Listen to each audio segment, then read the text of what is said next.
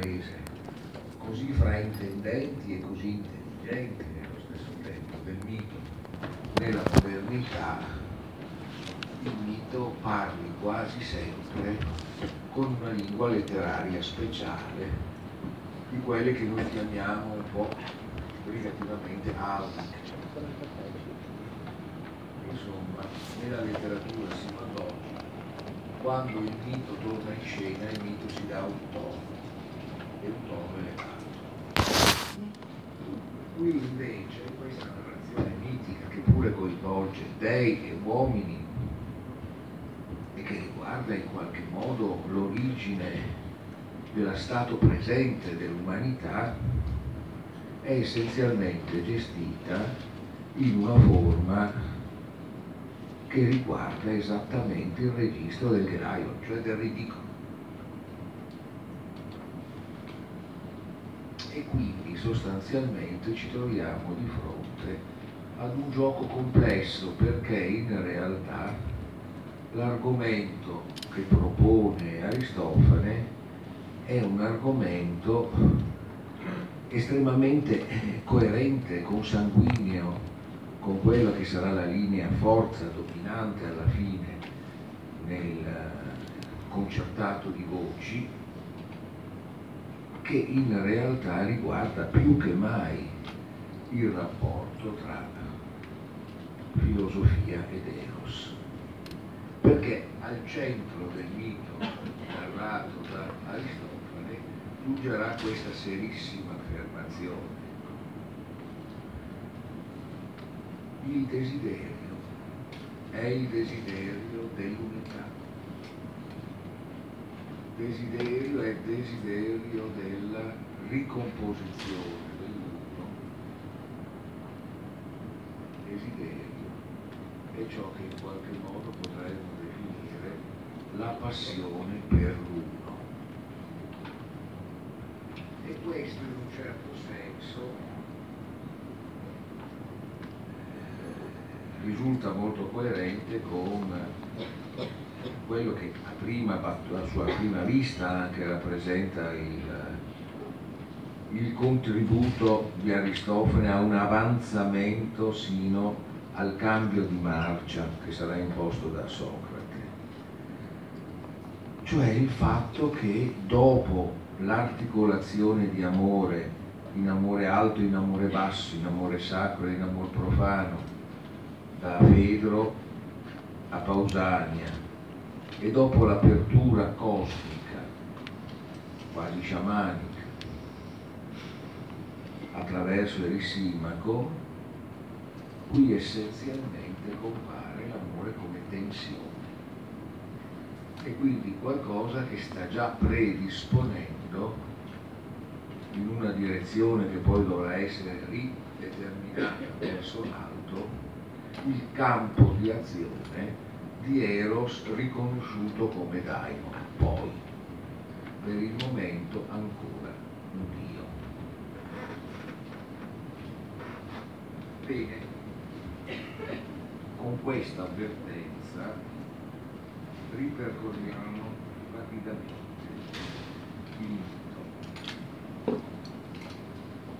Come abbiamo ricordato, l'invenzione è palesemente comica.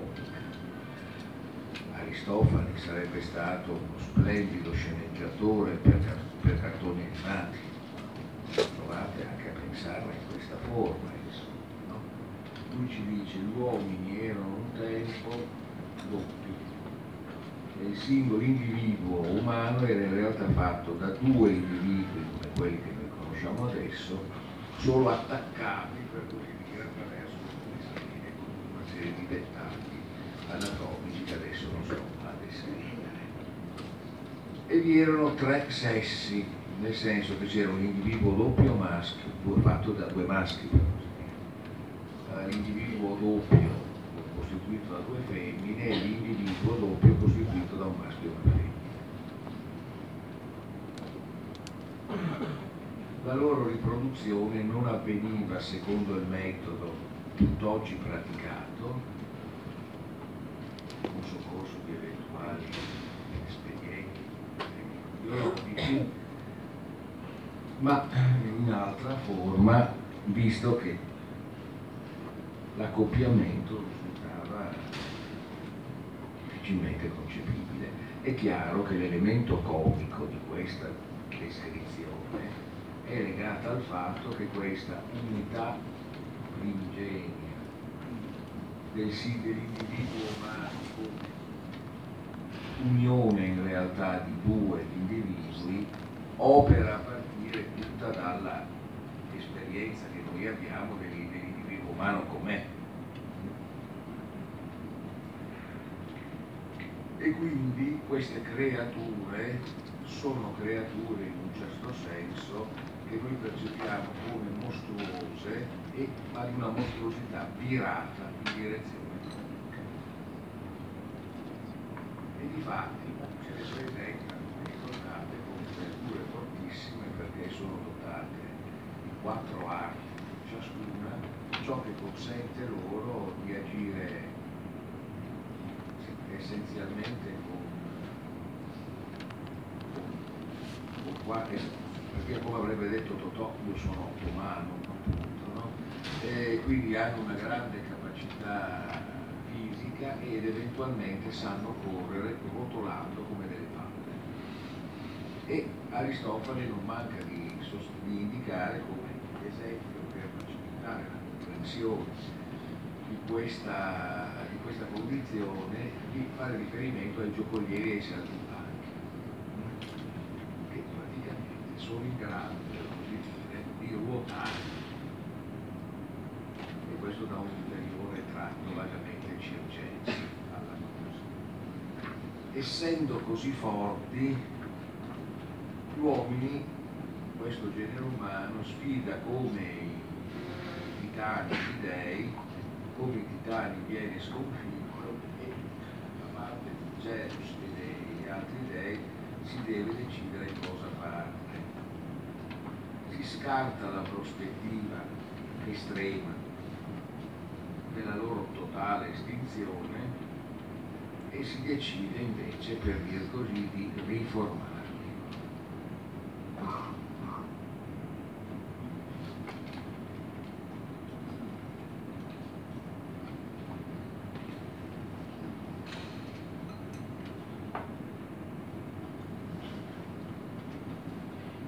E decidono di non ucciderli, ma di riformarli per un argomento che Aristofane ovviamente non può trascurare perché è un grande gadget per i suoi commenti. Gli dei dipendono dagli uomini perché sono gli uomini con i fumi dei loro sacrifici ad alimentarli. Se si, se si cancellasse il genere umano non vi sarebbero più sacrifici.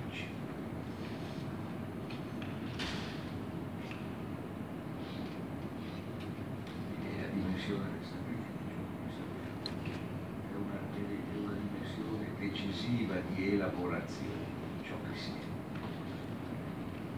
Quindi questo lo vedremo adesso. Finalmente Ebbe un'idea e disse, credo di aver trovato il modo perché gli uomini possano continuare ad esistere, rinunciando però una volta diventati più deboli alle loro insolenze adesso li taglierò in due uno per uno e così si indeboliranno e nel contempo raddoppiando il loro numero diventeranno più utili a noi e cammineranno eretti su due gambe. Se vedrò che continuano a imperversare e non intendono stare tranquilli, allora li taglierò nuovamente in due di modo che debbano muoversi santellando su una gamba sola. L'immaginazione appunto da cartoons qui è palese, insomma, no? Anche se tutti anni fa. Detto questo, cominciò a tagliare i nomi in due come si fa con le sorte prima di mettere sotto sale, superiore registro massimo. E quando si tagliano le uova col cappello, col capello, scusa, e via via che li tagliava in due dava ordine ad Apollo di rigirare la faccia e la metà del corpo dalla parte del taglio in modo che ogni uomo, osservando il taglio operato su di sé, diventasse un continente. Poi ordinò che li medicasse e Apollo girò loro la faccia, tirando da ogni parte la pelle da restiamo dentro, come si fa con le borse strette da un modulo di gomma sulla punta, annodandola nel mezzo del ventre, quello che ora si chiama compagnia e così via. In altri termini, una comicissima descrizione di una manipolazione del corpo umano che porta il corpo umano a una crescente approssimazione al modo in cui si presenta oggi. È chiaro che questo, come possiamo dire, dà alla rappresentazione di ciò che sarebbe stata la condizione del genere umano prima di questo evento un po' il significato, come possiamo dire, di un comico esperimento del pensiero. Qualcosa che si descrive come un prima e che in realtà deve semplicemente servire per immaginare cosa sarebbe in qualche modo l'essere umano qualora non, non fosse accaduto quello che è realmente accaduto. Ma questo espediente, tra l'altro, la stessa filosofia pratica spesso, no? lo stesso contratto sociale, come osservava Kant, un esperimento del pensiero. Più che descrivere cosa c'era prima che si giungesse all'ordine civile, tende a descrivere quello che sarebbe, che potrebbe accadere se l'ordine civile all'improvviso fosse sospeso. Ed è essenziale per il meccanismo sia del comico sia del funzionamento del mito che il lettore o l'ascoltatore avverta tutta la paradossalità e il disagio mentale di immaginarsi nella condizione da cui Zeus separa in qualche modo l'uomo. Questa strategia in realtà serve in un certo senso a coprire, a proteggere, ma poi a far venire in primo piano quello che vedremo essere l'argomento fondamentale. Perché così tagliati in due possiamo anche sorvolare su tutta un'altra serie di manipolazioni che avvengono nella descrizione, che, hanno, che darebbero spazio a degli sviluppi anche molto interessanti, ma troppo divaganti. Questa separazione implica immediatamente il desiderio del ricongiungimento. E quindi, come stiamo per vedere, l'essere umano così come lo conosciamo è un essere umano che nasce diviso e il gesto essenziale della sua vita è il rapporto con il desiderio, in lui originario, di ricongiungersi con ciò che lo renderebbe intero.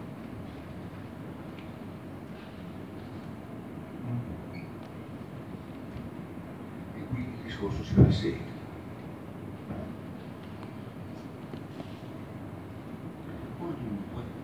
allorché la forma originaria fu tagliata in due, ciascuna metà aveva nostalgia dell'altra e la cercava. E così, gettandosi le braccia intorno e adorandosi l'una all'altra, per il desiderio di ricongiungersi nella stessa forma, hm?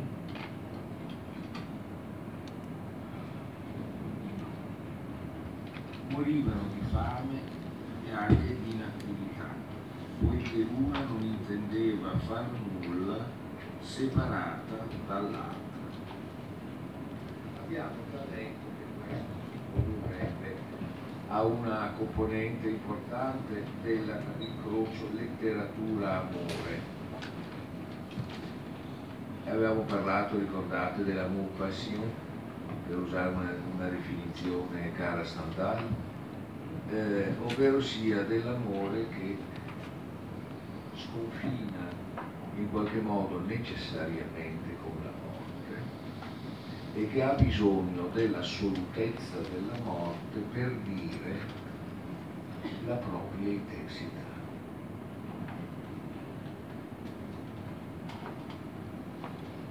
E che costantemente, ma questo era un tema già, già introdotto sempre bisogno confrontarsi con la possibilità della morte, magari solo, solo retoricamente, per rappresentare la propria intensità e in un certo senso proclamare una propria assolutezza. Per usare un titolo in cui il grandissimo John Dryden, grandissimo autore tardo seicentesco, rifaceva l'Antonio e Cleopatra di Shakespeare, tutto per amore. E d'altronde di Shakespeare Shakespeare, ad esempio nel mercante di Venezia, fa sì che lo scrigno che va scelto per vincere la prova sia quello di piombo su cui è scritto. Ricordate, chi sceglie me deve dare tutto, senza nulla chiedere in cambio. E non a caso anche la retorica, la retorica menzognera del, del eh, corteggiamento fa un grandissimo uso dell'iperbole mortale in due modi, lo ricordavo già a proposito della pastora Marcella L'amante dice io senza di te muoio. Secondo, se tu non mi vuoi, allora uccidimi.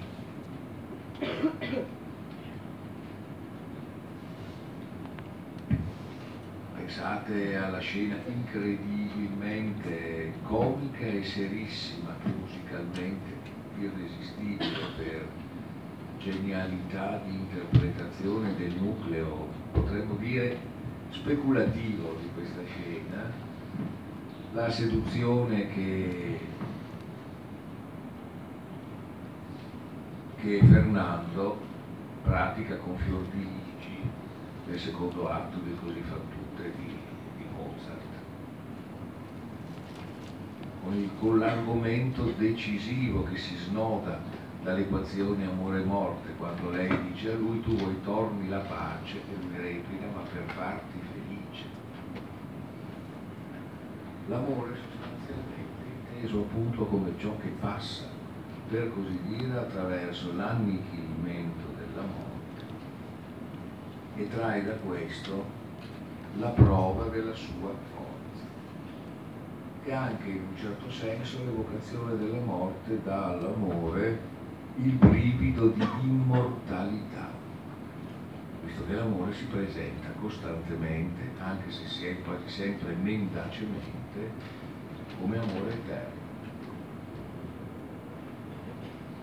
Come tutto sommato dirà molto bene Goethe, certo, quando si è innamorati si è innamorati eternamente, quindi fino a quando lo si è, si è sinceri nel dire che si è innamorati eternamente, poi le cose cambiano. Tutti i rapporti con l'eternità non sono genericamente i rapporti con la durata.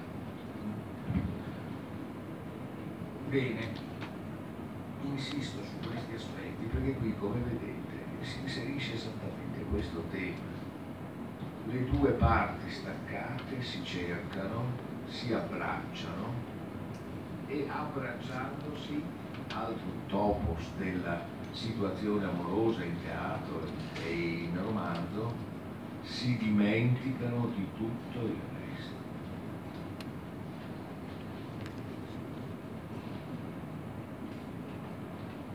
E diventa essenzialmente, modernamente, l'idoleggiamento della coppia come la coppia che si presenta autosufficiente là dove essenzialmente i due amanti che sono in qualche modo gli amanti destinati, le anime gemelle si sono incontrate e unite, non hanno bisogno più di altro. E nient'altro esiste a fronte del loro rapporto.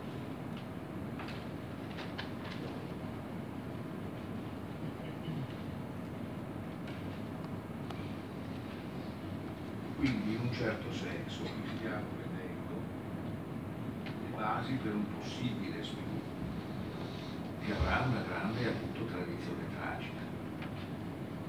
la volontà del singolo di concepirsi come completo, come pieno, come indiviso attraverso un'unione che lo rende totalità.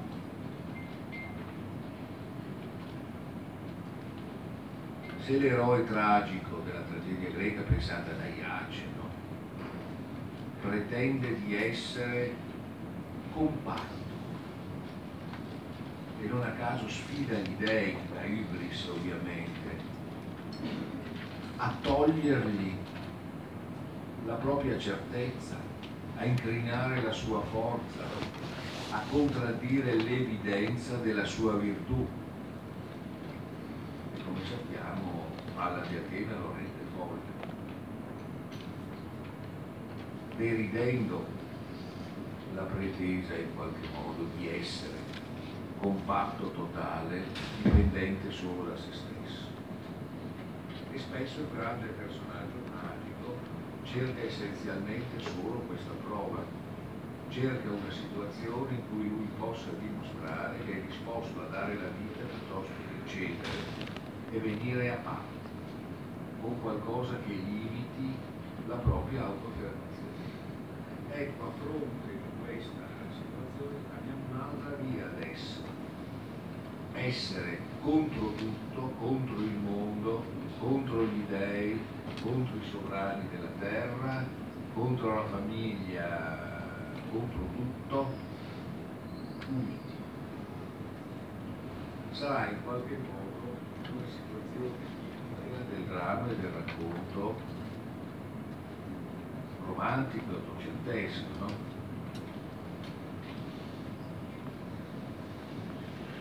due innamorati hanno contro le famiglie, appartengono a, a popoli diversi, eh, appartengono a parti politiche diverse, eh, uno è ricco e l'altro è povero, sono lontani socialmente per cui non possono neanche frequentarsi e così via. E contro tutto questo pretende di essere e di rappresentarsi come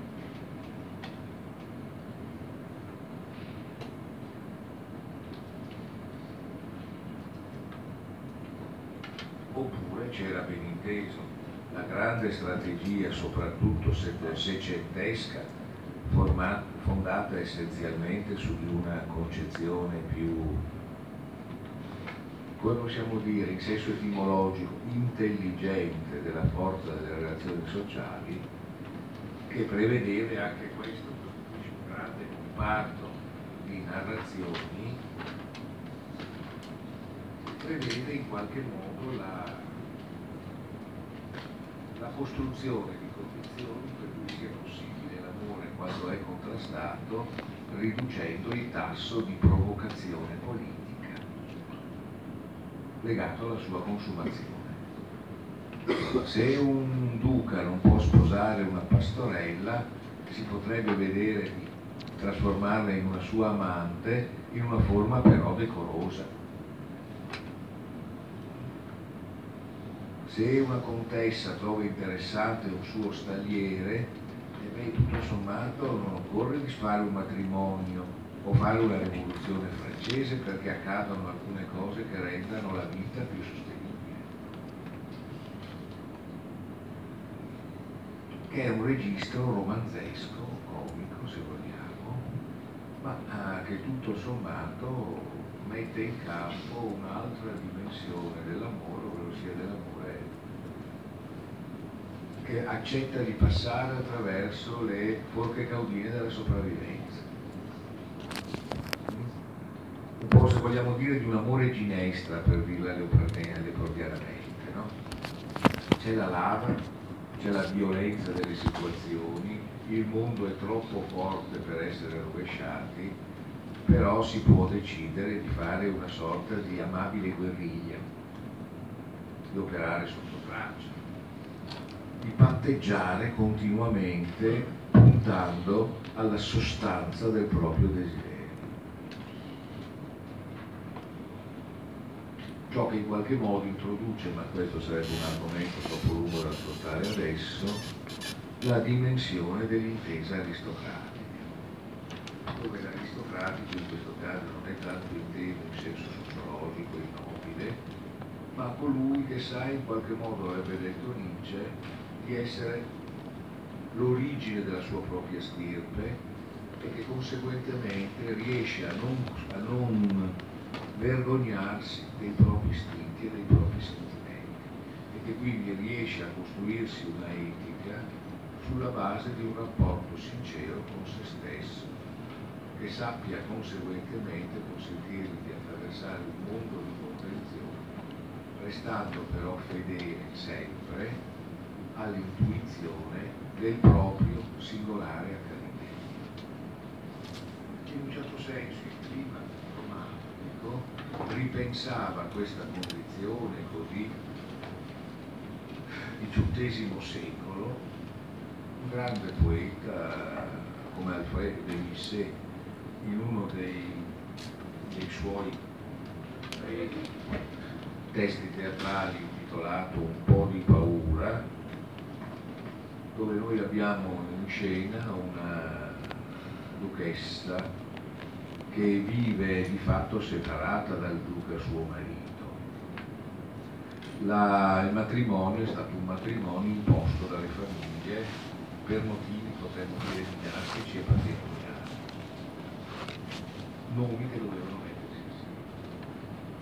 Per cui dopo il matrimonio sostanzialmente ciascuno fa vita per conto proprio. Ma la duchessa, che ovviamente nella propria porzione di vita ha una relazione, eh, cade in una di quelle circostanze che mettono in genere in imbarazzo in questi casi, nel senso che resta incinta.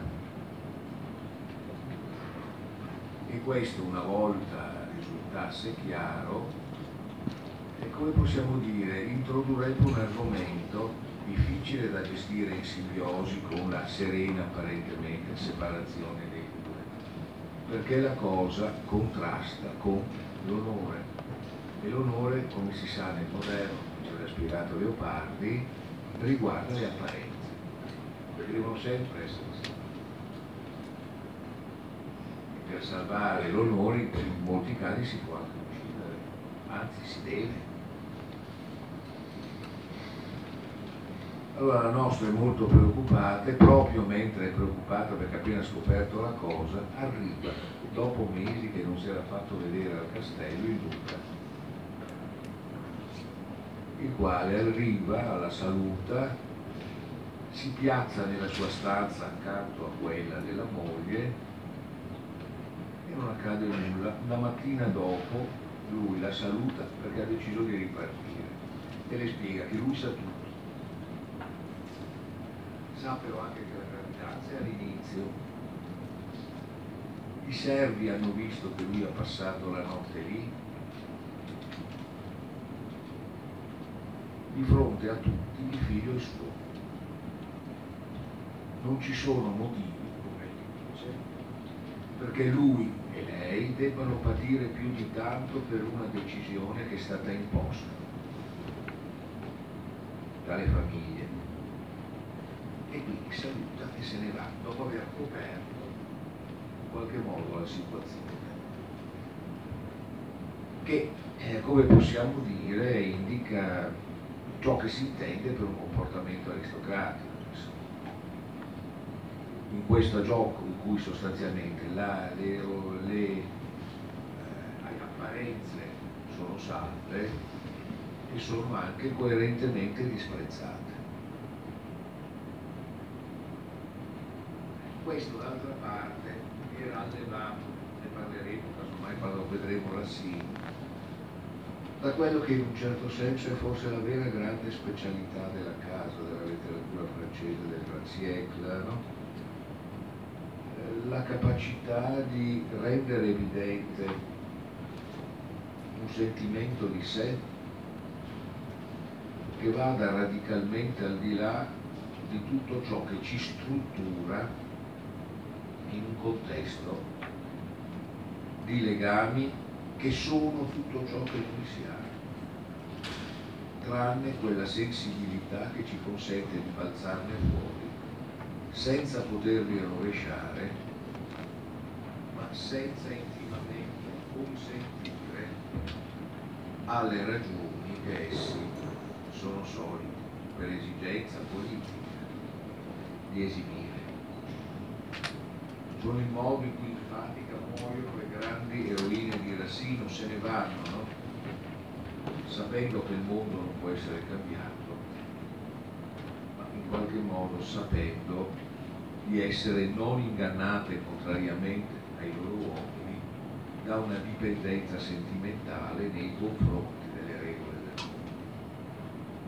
mondo. L'addio di Berenice, l'addio di Fedra, l'addio di Adalì.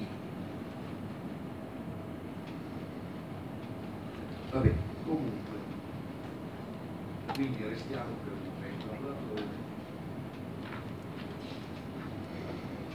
Le due metà anelano l'una all'altra e se una delle due metà moriva e l'altra sopravviveva, quest'ultima cercava un'altra metà e si annodava, sia che incontrasse la metà di un'intera donna, ciò che ora chiamiamo donna, si incontrasse la metà di un uomo. Allora Zeus impietosì e discocitò un altro stratagemma. Trasferì sul davanti le parti genitali che fino a quel momento tenevano anch'esse all'esterno e del resto non generavano né partorivano l'uno dall'altro bensì in terra come le cicale.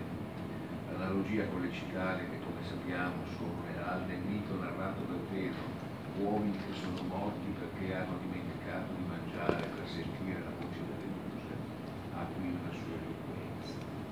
Così dunque le trasferì sul davanti e fece sì che grazie ad esse generassero gli uni negli altri mediante il sesso maschile dentro quello femminile, allo scopo che nell'amplesso se un uomo si batteva in una donna generasse e ne avesse origine la discendenza.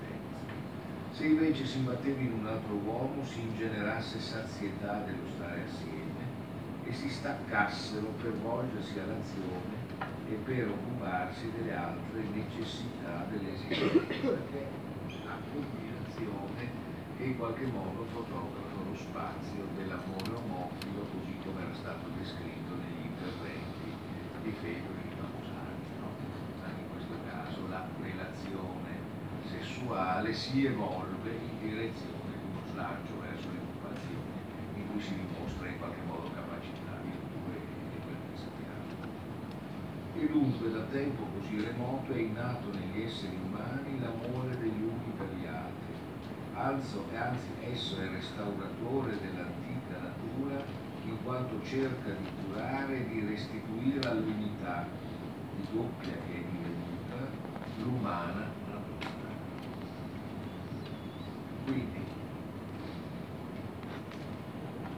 siamo in un'altra versione di quello che potremmo definire un mito di caduta. In origine si era interi e perfetti, nella condizione in cui noi ci troviamo, siamo in realtà caduti in una condizione imperfetta che genera in noi essenziale per ciò che noi siamo, il desiderio di un ritorno all'origine. Ora, che il nostro percorso esistenziale filosofico sia la ricostituzione di un'origine è qualcosa che da un certo punto di vista sembrerebbe quasi coestensivo allo spazio della elaborazione, potremmo dire, del pensiero in forma sia filosofica che teologica, nel senso che per usare appunto una formula cara dalla filosofia classica tedesca per artiglialismo, nella sua manifestazione così architettonicamente potente, quella hegeliana, in un certo senso, la filosofia deve partire dei, da dei presupposti per incenerirli, per produrre il vero principio. Motivo per cui, cosa che la Lega per versi alla razza del rapporto gnostico, insomma il nostro il percorso del pensiero finisce sempre per andare da un presente che in realtà è un presente fittizio al vero presente eterno che è quello della vera origine, però un'origine che esiste soltanto dal momento in cui si è prodotta. Quindi in caso è un modo per produrre il come ultimo passo e compimento di un percorso che lo intravede sempre come il dopo. Quando arriviamo alla fine, arriviamo all'inizio e facciamo essere l'inizio, perché la serietà del gioco filosofico sarebbe appunto come la serietà del racconto in molti casi su un altro piano, nell'arrivare a una conclusione che rende vero l'inizio, che lo fa esistere veramente. D'altra parte lo stesso compimento dell'opera d'arte eh, non è la fine dell'opera, è ciò che la rende così completa da farla funzionare come completa sia dalla sua prima parola o dalla sua prima pennellata di colore o dalla sua prima nota. Quando noi ascoltiamo la sinfonia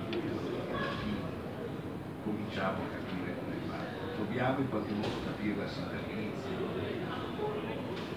Non è essenzialmente dalla sua compimento che ogni dettaglio trae la sua necessità.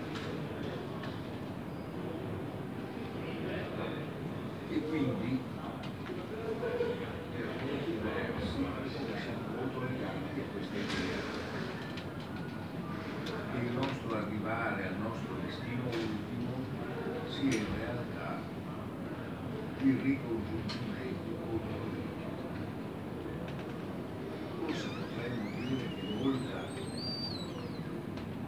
della saggezza di sempre, ma certo anche di alcune grandi rotture epistemologiche, il pensiero del della medicina, sta nello scoprire che non c'è nessuna origine a cui ritornare. Casomai appunto quella prestazione di perfezione che noi cerchiamo nella rappresentazione dell'origine va trasferita sul piano di un'assunzione etica del nostro presente come un rischio non garantito da un palinsesto metafisico che ci renda sicuri che alla fine tutti i conti torneranno.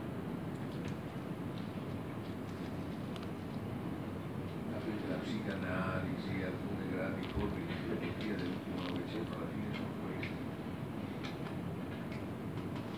Non c'è la rete di sicurezza, il progetto che renda in qualche modo sicura alla fine la coincidenza della felicità individuale, della felicità sociale, dell'ordine del mondo, della salvezza del pianeta, della realizzazione del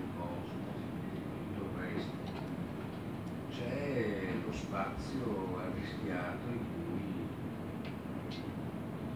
ci si confronta con tutti gli ordini che siamo in qualche modo in grado di immaginare e con la qualità di ciò che riusciamo ad essere accadendo in relazione ad essi. È un problema che c'è già peraltro, come vedete in un certo senso.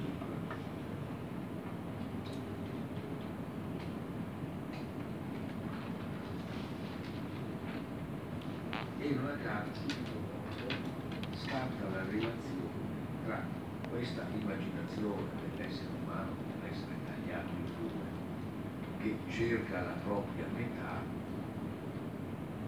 proprio mentre nella descrizione mitica di questa vicenda l'essere umano sta cominciando a prendere le sue partenze attuali,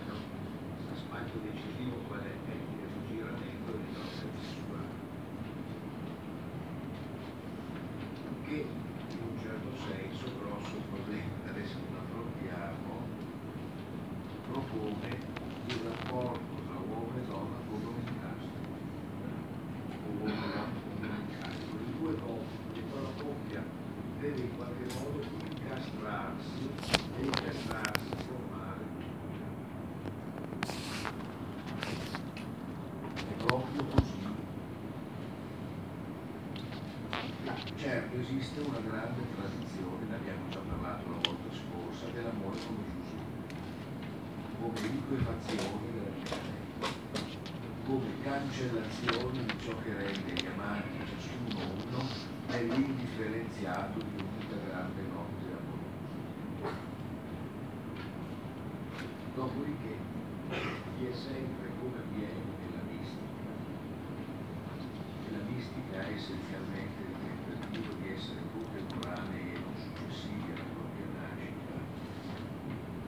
nell'incontro con il divino si produce sempre la pesanza della croce, Santa Teresa d'Avila, si produce lo spazio per una domanda che è sempre la domanda che nasce quando l'estasi non c'è più. Quando tornerai? Quando saremo ancora uniti? Qualcosa che risuonerà poi nella domanda così tagliente di Rilke nella prima duinese, voi amanti un istante prima e un istante dopo di essere amanti, siete ancora amanti?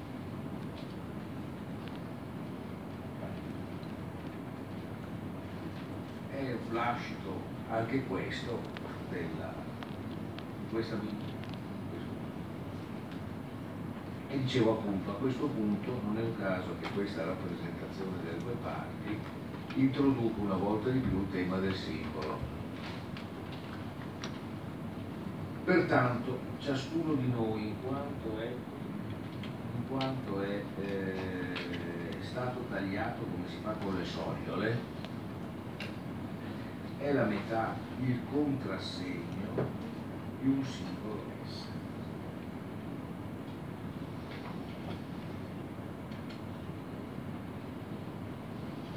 E das ultimo esti anthropu simbolo. Simbolo. Qui in qualche modo il simbolo è veramente la mezza tessera che deve essere fatta combaciare con l'altra per rinviare a questo punto alla condizione di chi attraverso questo combaciare dimostra di essere chi è. Se io sono arrivato da te per, per farmi dare un prestito secondo quanto è stato pattuito a suo tempo, io sono io, quel punto a quell'epoca ovviamente non abbiamo mezzi elettronici eccetera, cosa dimostra che tu sei tu? questo pezzo di mettiamo che si è fatto combaciare con l'altra metà dell'altro lato dimostra di essere proprio quella unica che identifica chi ha diritto di presentarsi in quella destra. Quando le due tessere coincidono, l'identità è confermata ma c'è qualcosa di più, quando le due cessere sono coincidono si diventa quello che si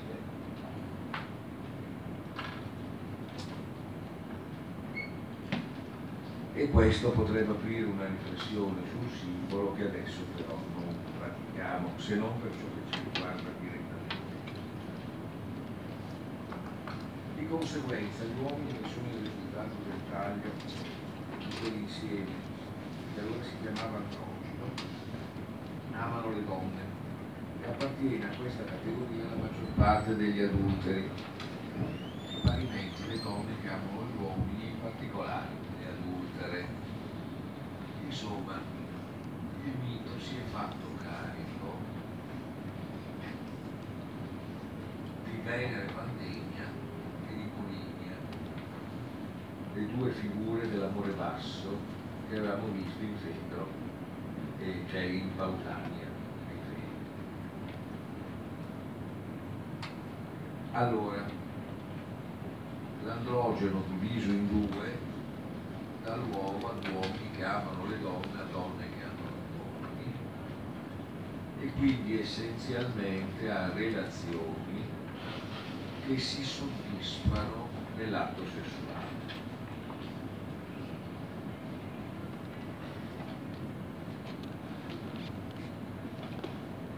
Invece le donne che provengono dal taglio di donne provano scarsa inclinazione verso gli uomini, ma tendono piuttosto verso le altre donne e le lesbiche derivano da questa categoria. Infine quelli che sono taglio di maschio vanno a caccia di maschi e finché sono fanciulli, essendo particelle del sesso maschile, amano gli uomini e godono a giacere e ad abbracciarsi con gli uomini. E sono proprio questi i fanciulli i ragazzi migliori perché sono per natura i più virili.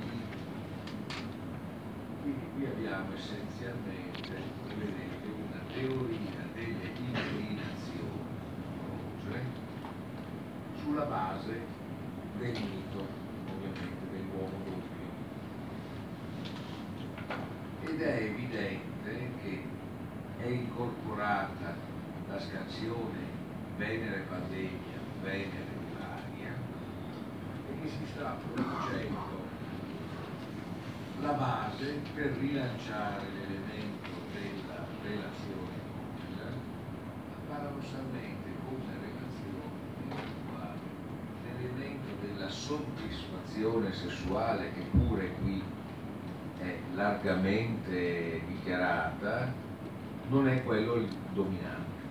E in realtà abbiamo questa situazione in cui vediamo il platone marcia progressivamente è buono con ciò che ci promuove ad andare oltre al punto in cui siamo, è cattivo ciò che ci ha messo. Le immagini sono belle, sono buone, sono cattive.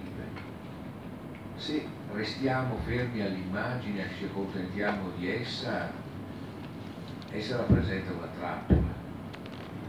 Se nel un'immagine risaliamo a un originale e da questo risaliamo all'idea di cui questo è, è la sua volta copia, stiamo intraprendendo un giusto percorso.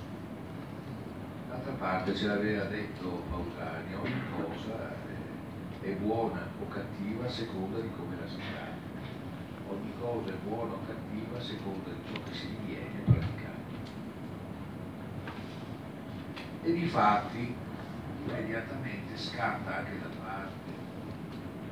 Aristotele una difesa dell'amore omofobo che può andare anche bene al momento in simbiosi con la sua posizione tradizionalista e conservatrice si potrebbe dire ad Atene perché come abbiamo visto partendo da Fedro la coppia omofila è seminario, potremmo dire, di virtù civili, è esattamente di quelle che tradizionalmente ad Atene si apprezzano. La virilità, il coraggio bellico, eh, il libero parlare, l'orgoglio della condizione maschile. Chi dice che sono degli svergognati? C'è chi dice che sono degli svergognati?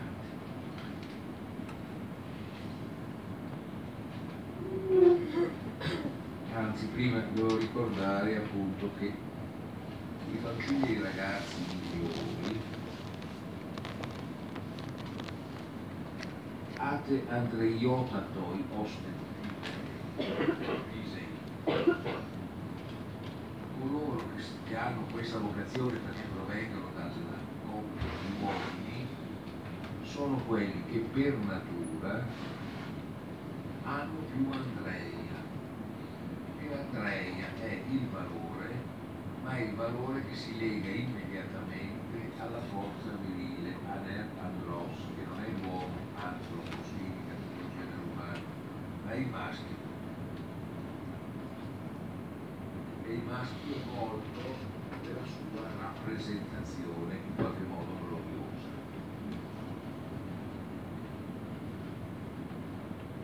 A torto dicono che sono degli svergogni dato che seguono questo comportamento non già per impudicizia, ma per baldanza e virilità e mascolinità, agoniando ciò che è simile a loro.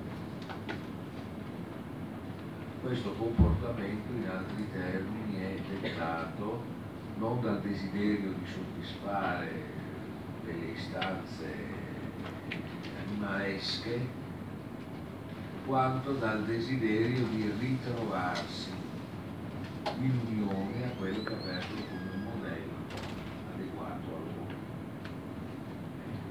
Una prova decisiva è data dal fatto che solo costoro, divenuti adulti, si rivelano uomini adatti all'attività politica.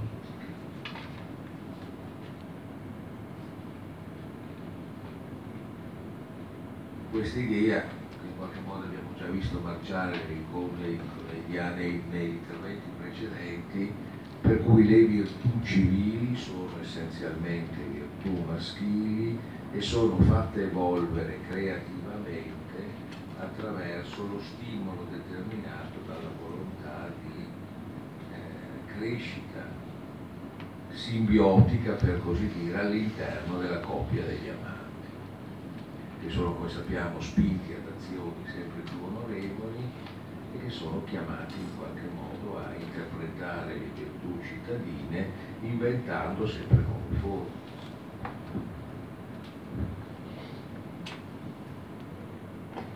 Poi, arrivati alla piena maturità, amano i fanciulli e non si curano almeno per istinto del matrimonio e della procreazione dei figli, ma vi sono dalle convenzioni. Eh?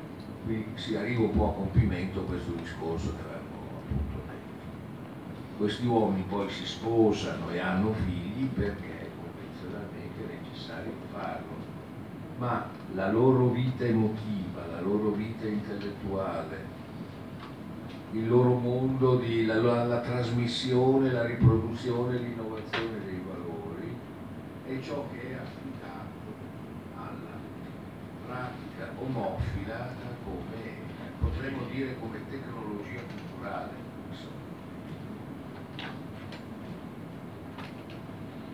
Essi però sarebbero contenti di vivere gli uni con gli altri senza sposarsi cioè l'orizzonte del loro desiderio li porta non lungo l'asse per così dire orizzontale della sequenza nascita, vita, vita sessuale, morte, ma verso l'alto, ovvero sia verso la radice della singolarità nell'immortalità dell'anima. Un tale individuo diventa comunque amante dei fanciulli romani, sempre quando un amante dei fanciulli o chiunque altro si batte nella propria metà di un tempo, ecco che essi sono indicibilmente assaliti d'affetto, intimità, intimità passione, tanto da non volersi staccare gli uni agli altri e meno conquistati. E questi sono coloro che rimangono insieme per tutta la vita, senza neppur saper dire cosa vogliono che l'uno riceva dall'altro. Infatti non sembra assolutamente trattarsi del rapporto sessuale. Come se stessero insieme l'una accanto all'altro con tanta passione in vista di queste soddisfazioni. In realtà è chiaro che l'anima di ciascuno dei due desidera qualcos'altro che non sa esprimere, eppure vaticina ciò che desidera e lo manifesta per e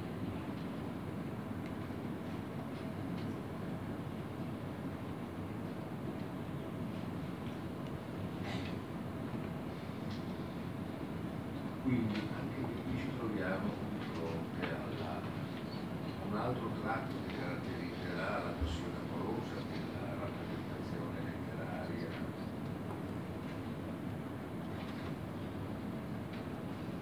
Come dice Cherubino nelle sue, nella, nella, sua prima aria delle nozze di Figaro, no? donne che avete,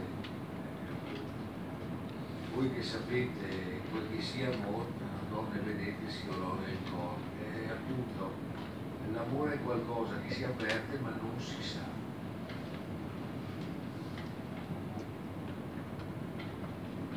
E in esso possiamo un'istanza che va oltre al rapporto sessuale uguale, ovviamente là dove praticato al fondo non sazia mai.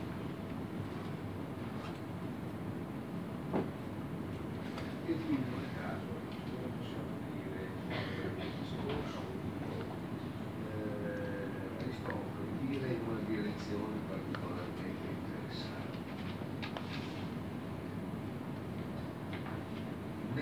relazione tra coloro che restano fedeli uno all'altro per tutta la vita,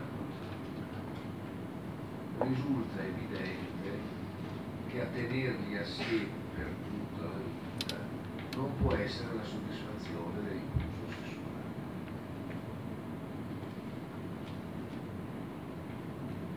Perché, come possiamo dire in un certo senso, l'impulso sessuale non è mai soddisfatto e può essere ampiamente soddisfatto, ma attraverso di esso non è mai pienamente soddisfatto.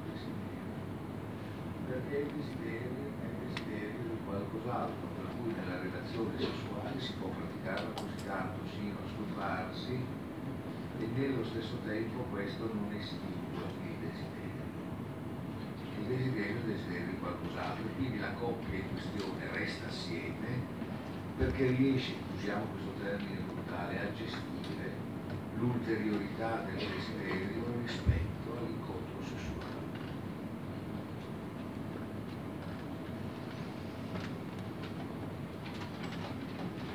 E quindi l'anima di ciascuno dei due, ciascuno, desidera qualcosa. In questo caso non sa che però questo qualcos'altro agisce.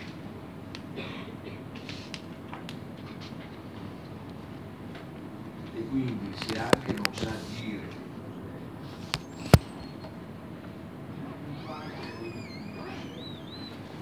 che lui la vede affidato a dei segni, segni che restano per lui enigmi indecifrabili ma che in qualche modo però nella loro incifrabilità alludono ad un senso.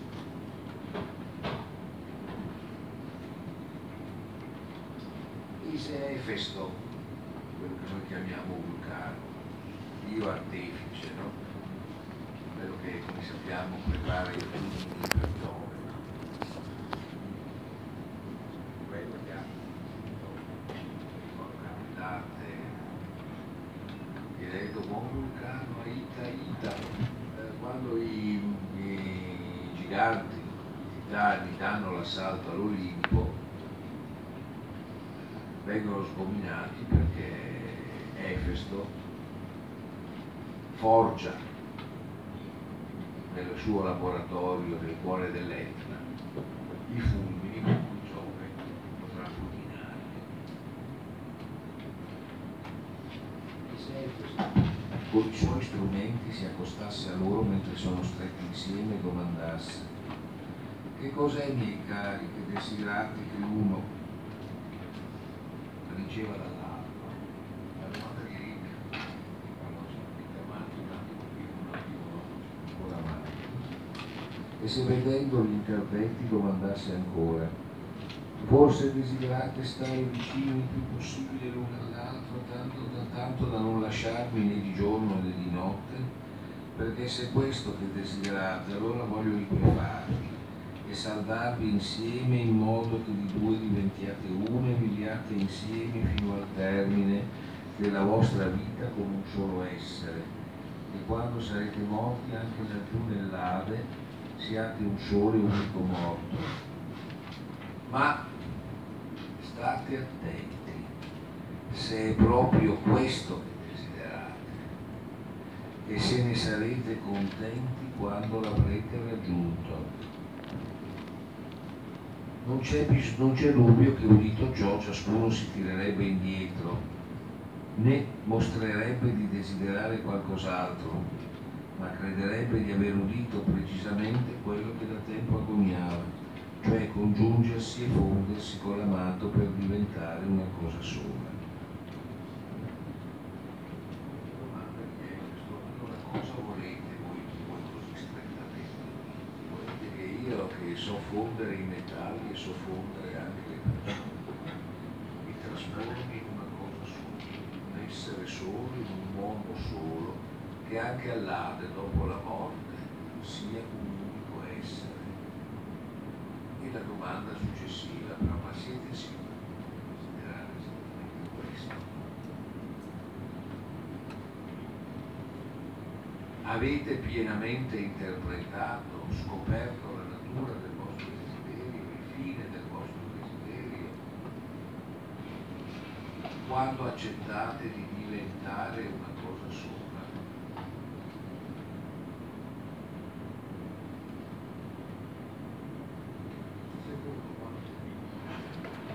Aristofane, i coloro che sono così uniti d'amore direbbero senz'altro sì.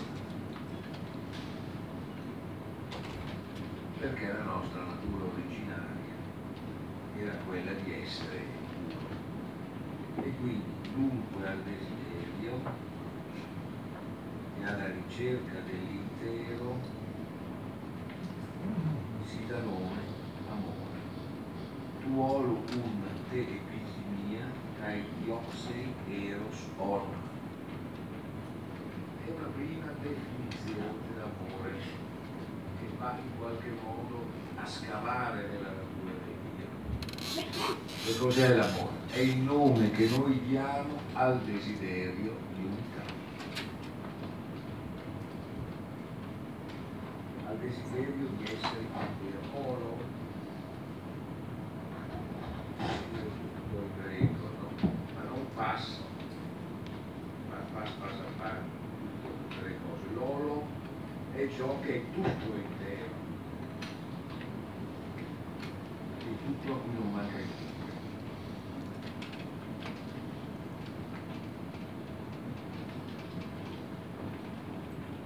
E prima d'ora, come dicevo, eravamo una cosa sola, ma adesso in seguito alla nostra colpa siamo stati separati da Dio come gli arcadi all'opera degli spartani. In riferimento ovviamente alla pulizia etnica condotta dagli spartani nei confronti degli arcadi che vengono estirpati dalle loro sedi originarie e ripartiti in varie direzioni. E quindi più c'è, per così dire, una colpa originaria di cui vanno estinti attraverso un adeguato percorso di effetti. C'è dunque da temere che non, se non saremo temperanti nei confronti degli dei, ci toccherà di essere segati in due un'altra volta e di andare in giro come le figure sbalzate sulle steli, tagliati attraverso i nasi ormai fatti simili alle tessere di ospitalità. Cioè la colpa, una, una nuova colpa, si tradurrebbe nella condanna alla bidimensionalità. E proprio per questo tutti devono raccomandare a tutti di essere figli verso gli dèi, in modo che possiamo sfuggire a un simile destino, ma nel contempo conseguire quei beni di cui amore è per noi guida e generale. Nessuno agisca in contrasto con lui, agisce in contrasto con lui, si nemica gli dèi. Se diverremo cari al Dio, e qui sarebbe il caso di ricordarsi appunto dell'Efeso, quando Socrate per compiacere amorosamente a suo modo Fedro, che si è incapricciato del discorso sofistico di Lisia, si è adattato a rifare il discorso di Lisia mantenendo le finalità ma risistemandolo logicamente, si accorge di stare compiendo un'azione meglio. Si ricorda di come vengono puniti coloro che insultano gli dei, a cominciare da Tiresi in donna, e quindi inizia quella che lì si chiamerà la sua palidonia, cioè la sua ritrattazione. Non si devono insultare comunque gli dei, perché questo è in contrasto con l'amore. Se diverremo cari a Dio e ci riconcilieremo con Lui, ritroveremo i nostri amati, ci riconcilieremo con loro, cosa che per il presente accade ben a pochi. Ed eri cinico, non mi venga a dire per farsi beffe del mio discorso che io in mente Pausani e Agatone, come sappiamo sono. Sì, Filippo, sì, forse anche loro appartengono a questa schiera e sono entrambi maschi per natura, ma io mi riferisco a tutti, uomini nel senso che per questa via la nostra specie raggiungerebbe la felicità, Se cioè conducessimo l'amore alla sua perfezione, ciascuno incontrasse il proprio amante. Se questo è l'ideale, è necessario che nell'ambito di quel che oggi è il nostro potere valga come ottimo ciò che più si avvicina all'ideale. Questo significa trovare una magia che sia congeniale al nostro cuore. Allora, qui abbiamo una tutti uomini e donne devono interpretare come senso essenziale della propria esistenza la scelta di una via che porta alla ricomposizione dell'unità. In questa forma la ricomposizione dell'unità coincide con la fedeltà alla propria metà, quella da cui si è stati separati e alla quale bisogna essere in grado di riunirsi. Quindi se tutti, uomini e donne, accettassero questo come il loro compito principale, arriveremmo al massimo perfezionamento del genere umano nel suo complesso. Quindi la giusta interpretazione la fedeltà all'istinto amoroso dovrebbe diventare il fondamento di una costituzione politica, eh, in qualche modo, della stessa convivenza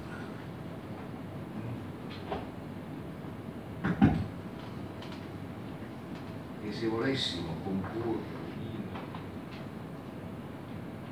a un Dio in quanto autore di tutto questo, con pieno diritto dovremmo inneggiare ad amore, che nel presente ci è di sommo aiuto, in quanto ci riconduce a ciò che ci è proprio, e per l'avvenire ci offre le più grandi speranze, purché per parte nostra dedichiamo la nostra devozione agli dei, di farci beati e felici dimenticandoci del nostro male e restituendoci all'antica natura.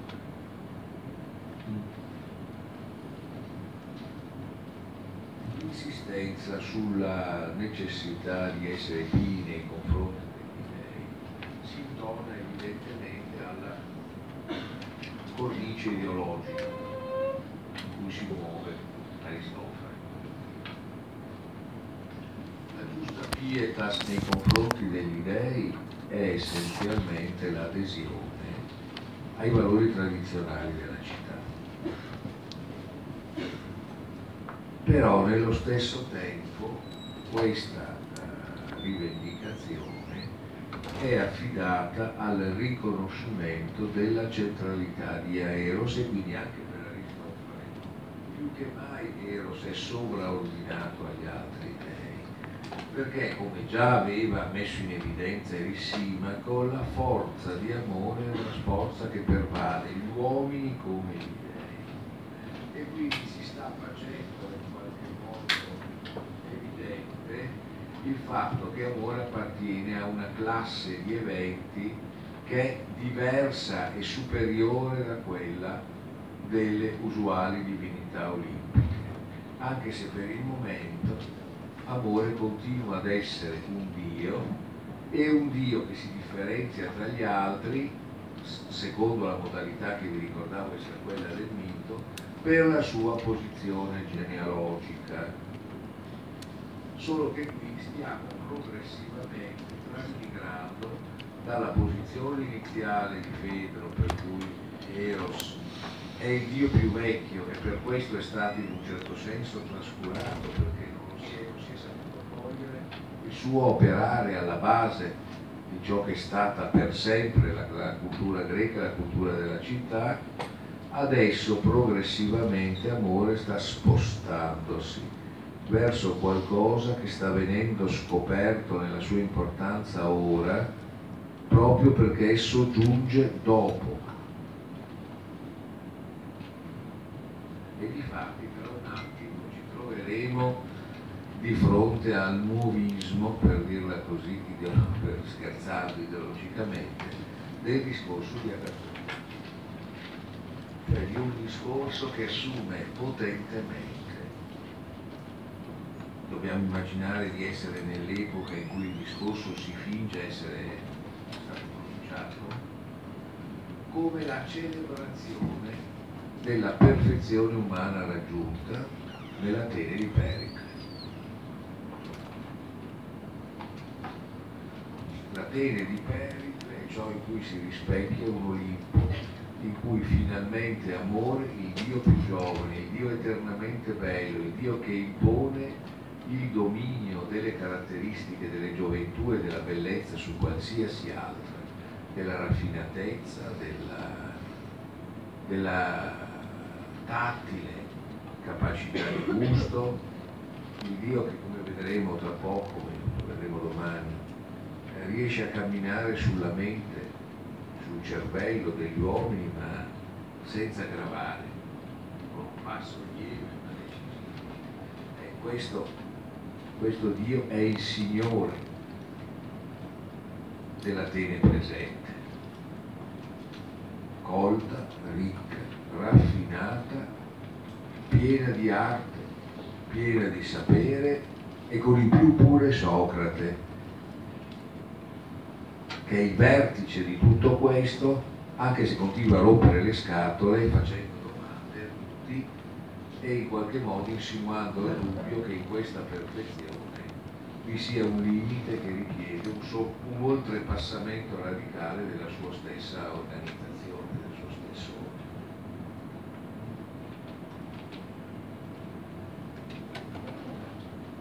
Ma per restare ancora per un attimo ad Aristotele, la cosa che qui conta è in qualche modo questa, tornare all'origine tornare all'origine significa tornare al ricongiungimento con la propria metà, cioè diventare interi.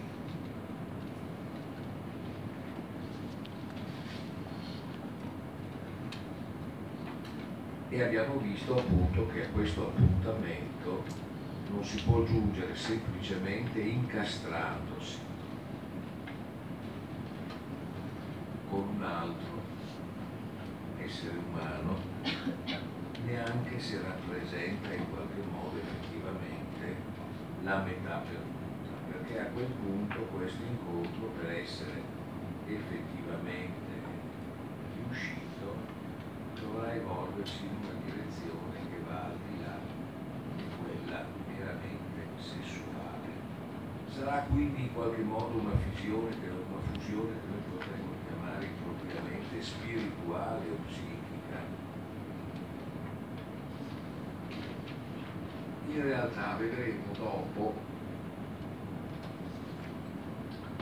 attraverso il discorso che Socrate ha mutuato da Diotima e che fa poi funzionare con gli altri, che amore porta al suo livello più alto paradossalmente a partorire, ovvero come si dirà più esplicitamente a partorire nel bello. Cioè porterà in altri termini a scoprire che amore non desidera qualcosa che c'è già, ma desidera qualcosa che sia fatto nascere. Niente può soddisfare amore se fa parte degli oggetti che già esistono. Amore si approssima alla sua soddisfazione quando diviene produzione di cose che nascono nel bello. E vedremo però che al culmine di questa scala, in cui fanno parte le opere letterarie, le opere artistiche, le buone leggi, la buona politica e così via, sta in realtà qualcosa che non è produzione di qualcosa, ma è la produzione dello stesso produttore, ovvero sia la produzione dell'uomo virtuoso.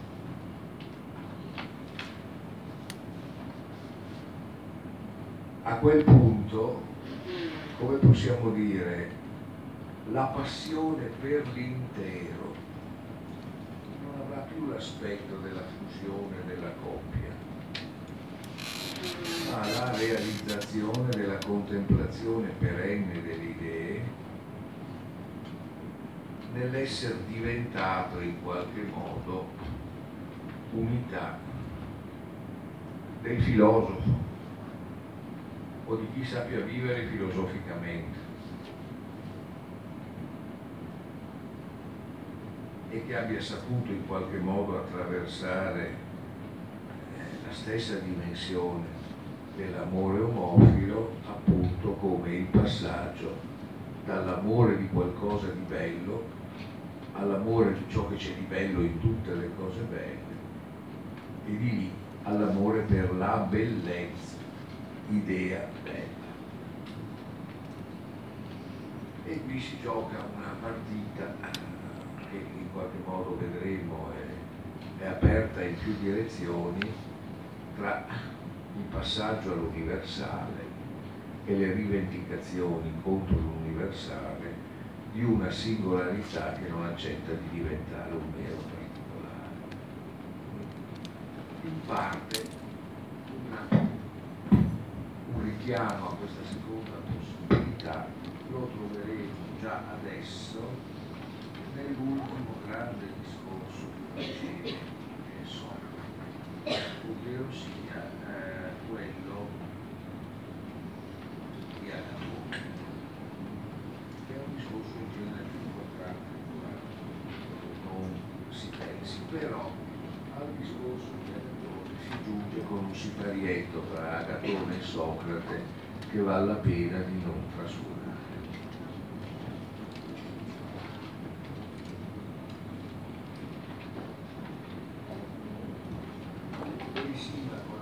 Aristofane, anzi gli dice che ha parlato così bene che se non si potesse dare per certo che Agatone e Socrate sono così esperti d'amore da poter trovare qualcosa di nuovo, si potrebbe pensare che il simposio ha terminato le batterie, insomma, cos'altro ci sarebbe da dire dopo ciò che abbiamo sentito, però Agatone e Socrate senz'altro qualcosa di nuovo dicono Bravo Erisimaco, disse Socrate, hai gareggiato bene, ma se tu ti trovassi nella condizione in cui mi trovo io, piuttosto in quella in cui mi troverò quando Agatone avrà tenuto il suo bel discorso, saresti pieno di paura e di scolamento, come adesso capita a me.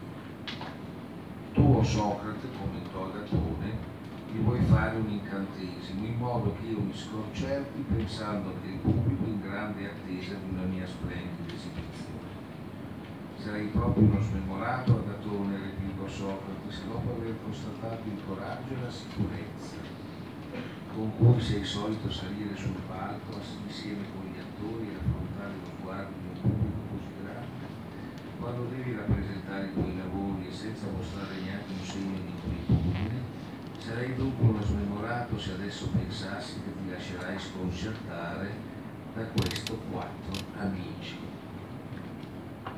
mi stanno facendo i complimenti, direte voi. Sì, certo, ma eh, questa operazione investe qualcosa di più importante. Socrate allude al fatto che il discorso di Agatone sarà senz'altro un discorso splendido, è un complimento, ma è anche, e poi possiamo dire, un complimento come quello che si fa a una farfalla quando la si attraversa con uno spillo per metterla su di un contenitore. No? Eh, Agatone intuisce che sta venendo inchiodato alla bellezza del suo discorso. E in realtà dice appunto Socrate, tu vuoi farmi un incantesimo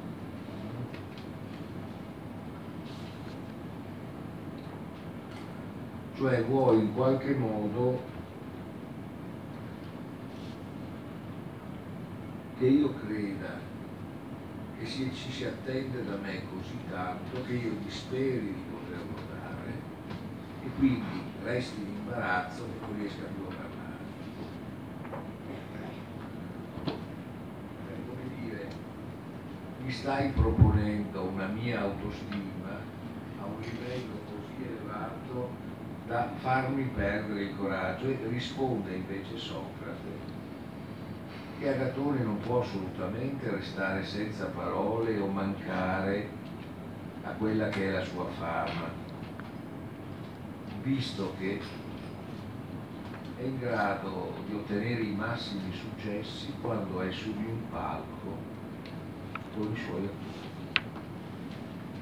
E quindi non può certo essere imbarazzato dal fatto di dover parlare di fronte a quattro amici, 20.000, 25.000 spettatori che lo applaudono, si potrà avere paura di quattro amici.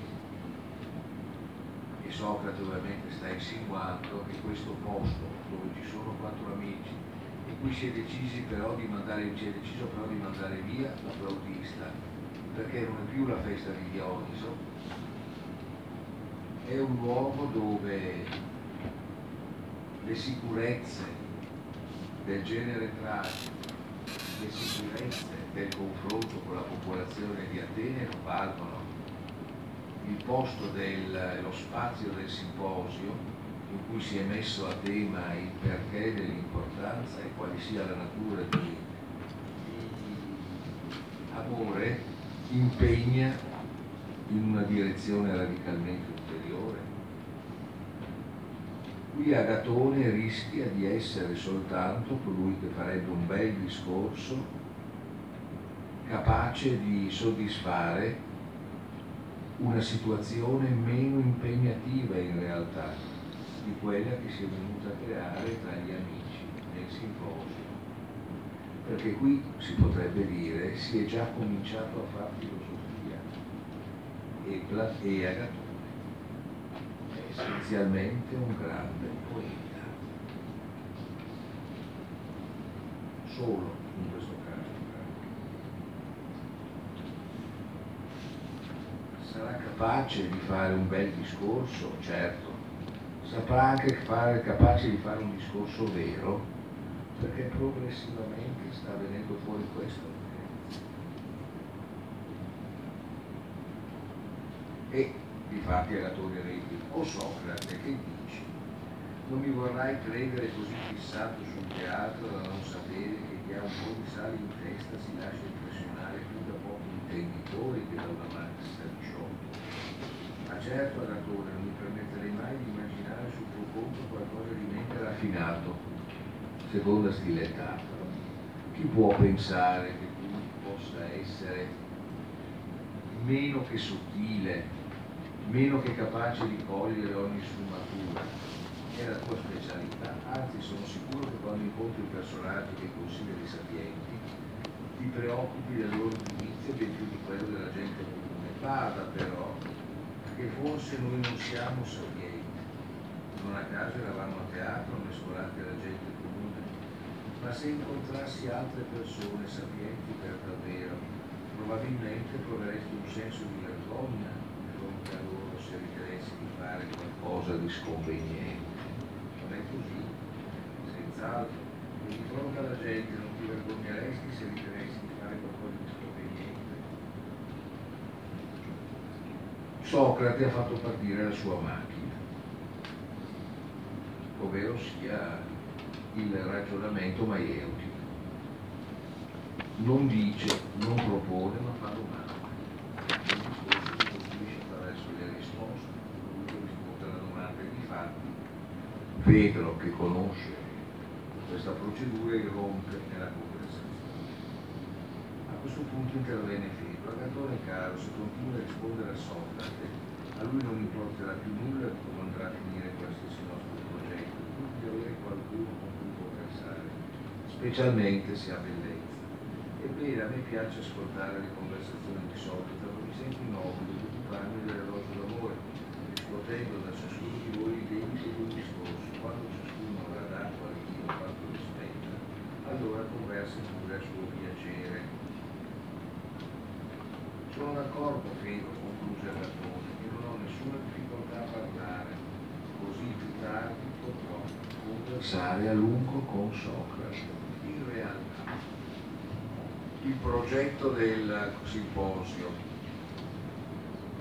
fare il giusto discorso su amore sta cedendo in una direzione che è quella in cui realmente ciò che spingeva i simposianti a porsi il problema di un giusto elogio di amore deve andare a conversare con Socrate. In realtà alla fine per produrre il vero discorso su amore bisognerà far uscire Socrate dalla sua gabbia e concedergli di riprendere con il suo metodo, così diverso da quello degli altri e così capace di spiegare perché la domanda su amore è stata posta. E domani vediamo Agatone e poi cominceremo con la parte centrale del discorso.